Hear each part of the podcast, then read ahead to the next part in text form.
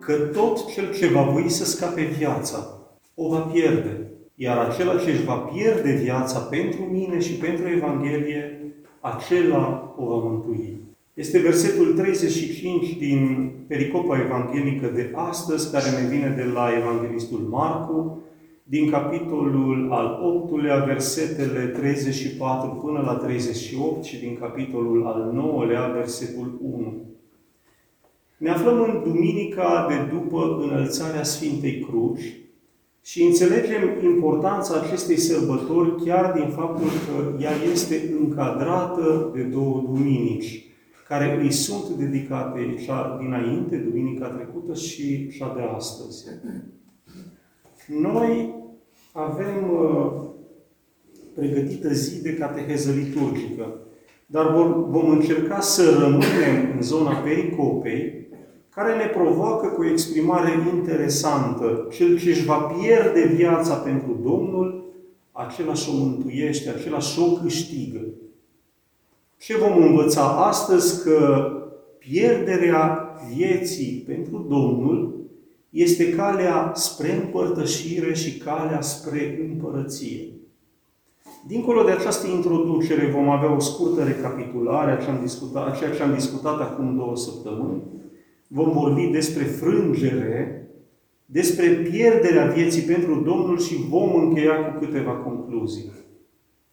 Acum, ca și recapitulare. În urmă cu două săptămâni vorbisem despre chemarea la împărtășire din vechime. Mai exact, acel moment în care preotul strigă, putem spune, Sfintele Sfinților, ce cumva cu, cu glas, cu un ton mai ridicat. Am mai vorbit atunci despre supunere în fața mărinimiei Domnului și încercasem să înțelegem după explicațiile Dumnezeescului tâlcuitor al liturgiei Sfântul Nicolae ca Basila, cine sunt sfinții din chemare și dacă putem sau chiar trebuie să răspundem acesteia.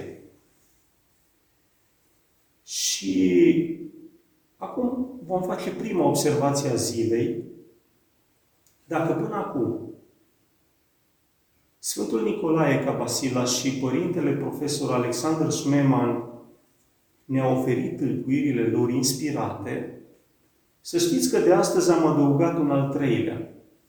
Pe Geronda Emilianos Simonopetricul, fericitul stareț al mănăstirii Simonos Petras din Sfântul Munte, urmând cuvântul lui, iar de nu te va asculta, ia cu tine încă unul sau doi, pentru ca din gura a doi sau trei martori să se statornicească tot ce se spune.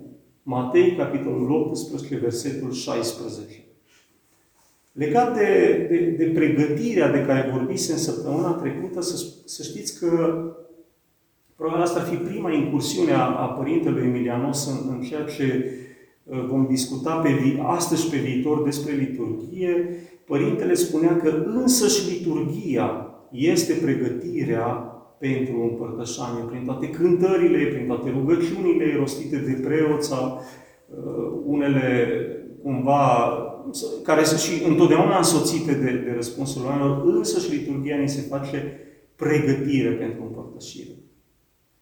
Și acum, după acel moment al, al strigării Sfintele Sfinților, urmează ceea ce se numește frângerea agnețului.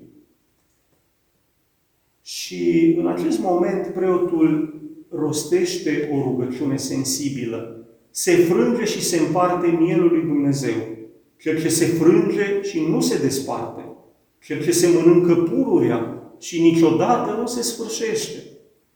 Ci pe cei ce se împărtășesc îi sfințește.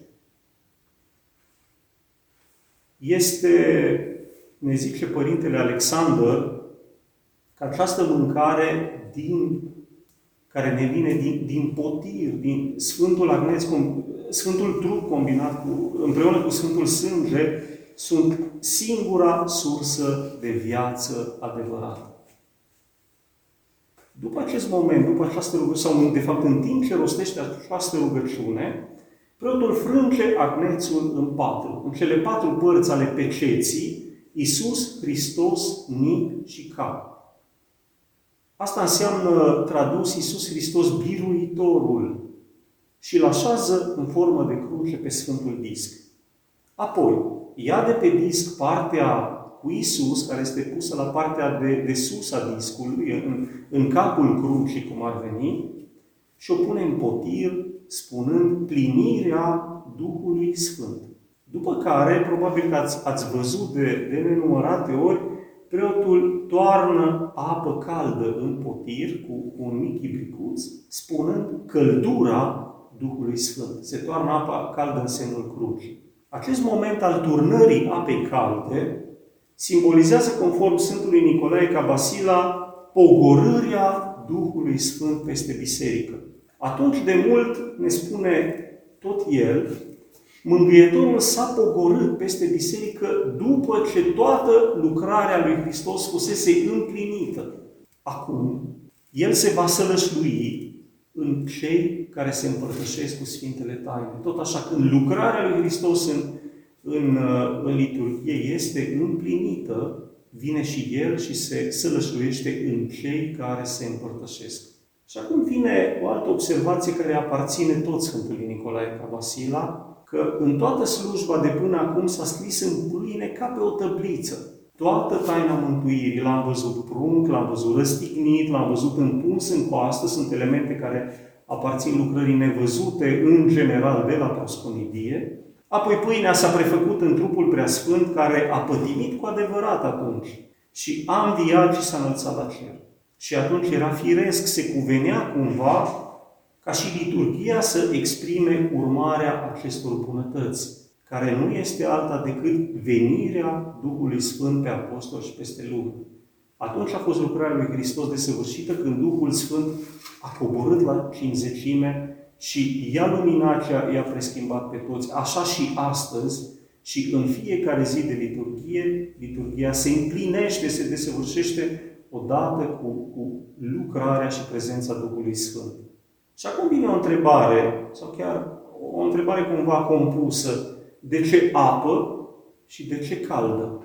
Părintele Schneemann, de exemplu, ne spune că acest ritual al, al turnării apei calde este specific liturgiei bizantine. Și atunci, cu atât mai mult vine întrebarea de ce apă și de ce caldă? Pentru că ar, fi un, ar, fi, ar veni ca și primă parte a răspunsului pentru că Duhul Sfânt este numit și apă. Cel ce crede în mine, precum a zis Scriptura, râuri de apă vie vor curge în inima lui. Iar aceasta a zis-o despre Duhul pe care aveau să-l primească acei ce cred în trânsul.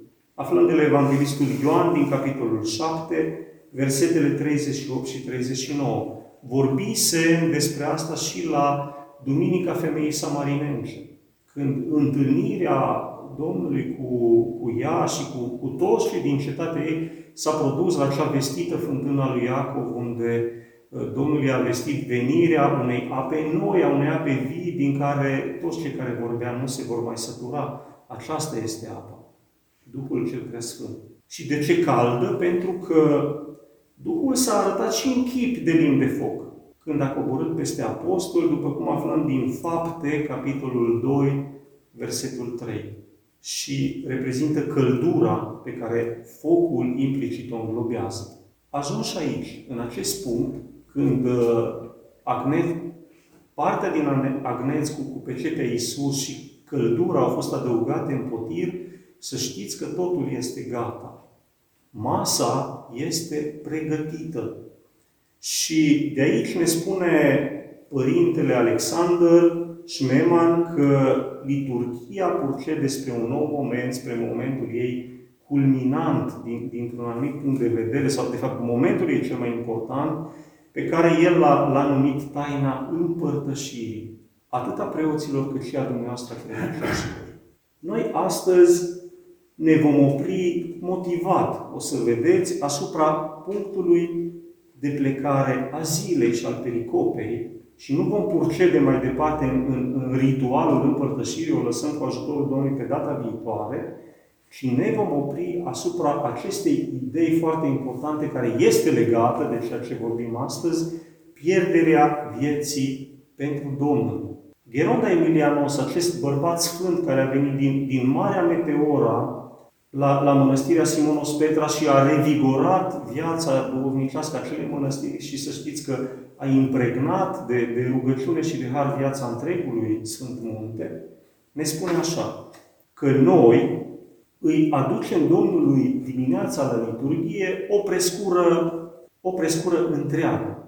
Dar din ea se scoate doar o parte, se scoate doar agnețul. Și această prescură adusă de noi simbolizează lumea întreagă, firea noastră, frământătura noastră, frământările noastre. Și din această lume a noastră, din această frământătură a noastră, a ieșit Hristos. Simbolizat și ulterior chiar personificat în agneț. Și a ieșit de aici pentru a o îndumnezei. Nu a avut Domnul alt, alt scop decât acesta a îndumnezei această lume frământată și, și cumva tulburată și uneori neașezată în care trăim toți. Așa trebuie să ieșim și noi, ne spune Geronda, din mijlocul oamenilor și a frământării și a frământăturii cotidiene, ca să ne putem în Dumnezei și noi. Ca să ne aducem lui Dumnezeu jertfă bineplăcută. Sau mai mult, să ne facem pe noi înșine dar ales pe care îl vom lăsa pentru totdeauna în mâinile Domnului. Câteva concluzii. Prima ar fi așa că dacă pierdem viața noastră banală, cotidiană, omenească, cu toate plusurile și minusurile ei, o să o câștigăm pe cea care este dăruită la Sfânta Liturghie. Sfântul Nicolae Cabasila ne spune așa că dacă îi dăruim lui viața noastră, faptele noastre bune sau rele, sau bune și rele, mai exact, sufletele noastre, iubirea noastră, acestea ne sunt pregătirea, de fapt, cu unirea strânsă cu tainele liturghiei, cu, cu tainele Domnului care se dau în liturghie. Dacă vă aduceți aminte, la catehezele anterioare, spusesem la un moment dat că Părintele Alexandru Șmema, ca să vedeți cum, cum este lucrarea Duhului în, în, în tâlcuitor, este comună. Părintele Alexandru exprima același lucru, dar altfel.